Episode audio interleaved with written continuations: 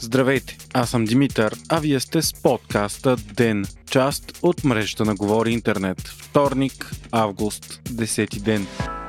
Политическата ситуация в България продължава да е безпредседент в новата ни история. Днес преди обед Демократична България обявиха официално, че няма да подкрепят проекто кабинета на има такъв народ. Вчера вечерта същото заявиха и от изправи се Ние идваме. Двете партии на протеста бяха сочени за основен потенциален партньор на Слави Трифонов. Отношенията между тях и Итана обаче се влушиха драстично в последните седмици и до споразумение така и не се стигна. Всичко обаче приключи днес в 14.30, когато Слави Трифонов направи 3-минутно обращение по телевизия 7-8. В него той нарече двете партии предатели и обяви, че има такъв народ, няма да предложи проекто кабинет и няма да подкрепи друг такъв. Това означава почти сигурно отиване на есен на исторически трети парламентарни избори за една година. Нещо повече, в обращението си Трифонов обяви, че партията няма да изстигне свой кандидат за президент, а ще подкрепи кандидатурата на президента Трумен Радев. За такава възможност се говори отдавна, но тя изглеждаше все по-далечна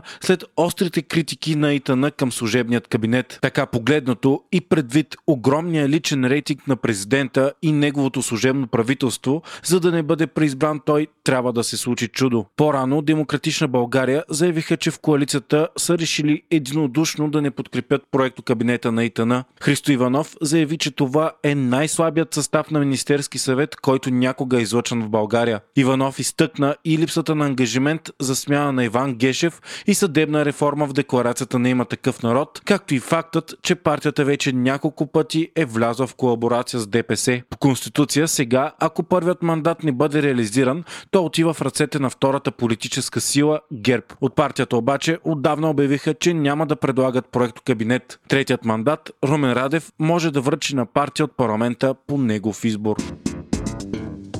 Разпространението на COVID-19 у нас става все по-притеснително. За последното денонощие случаите са 774, а броят на хората в болници нараства до 1140. В интервю пред BTV тази сутрин пък, директорът на столичното РЗИ обяви, че днес се очаква заповед на здравния министр, с която да се въведат нови ограничителни мерки в София. Предвиждало се намаляване на местата в ресторантите, театрите, фитнесите и кината от 50 на 30%. По-късно Министерството на здравопазването опроверга прогнозата на директорът. Най-вероятно обаче въпросът дали ще бъдат въведени нови мерки е не дали, а кога. Заболеваемостта в София вече е 89 на 100 000 души население и продължава да се покачва.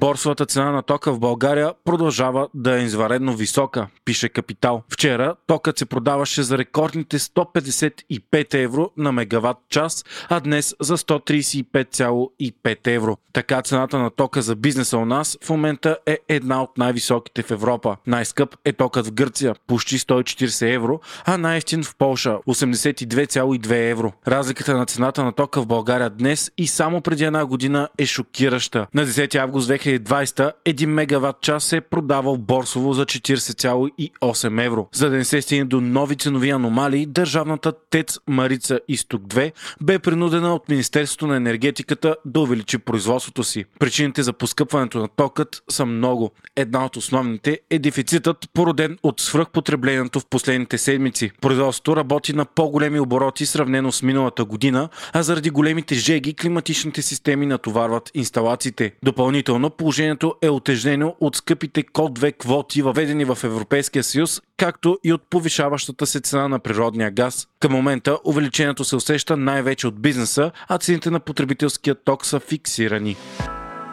Вие слушахте подкаста Ден, част от мрежата на Говори Интернет. Епизодът водих аз, Димитър Панайотов, а аудиомонтажът направи Антон Велев. Ден е независима медия, която разчита на вас, слушателите си. Ако искате да ни подкрепите, можете да го направите, ставайки наш патрон в patreon.com Говори Интернет, избирайки опцията Денник.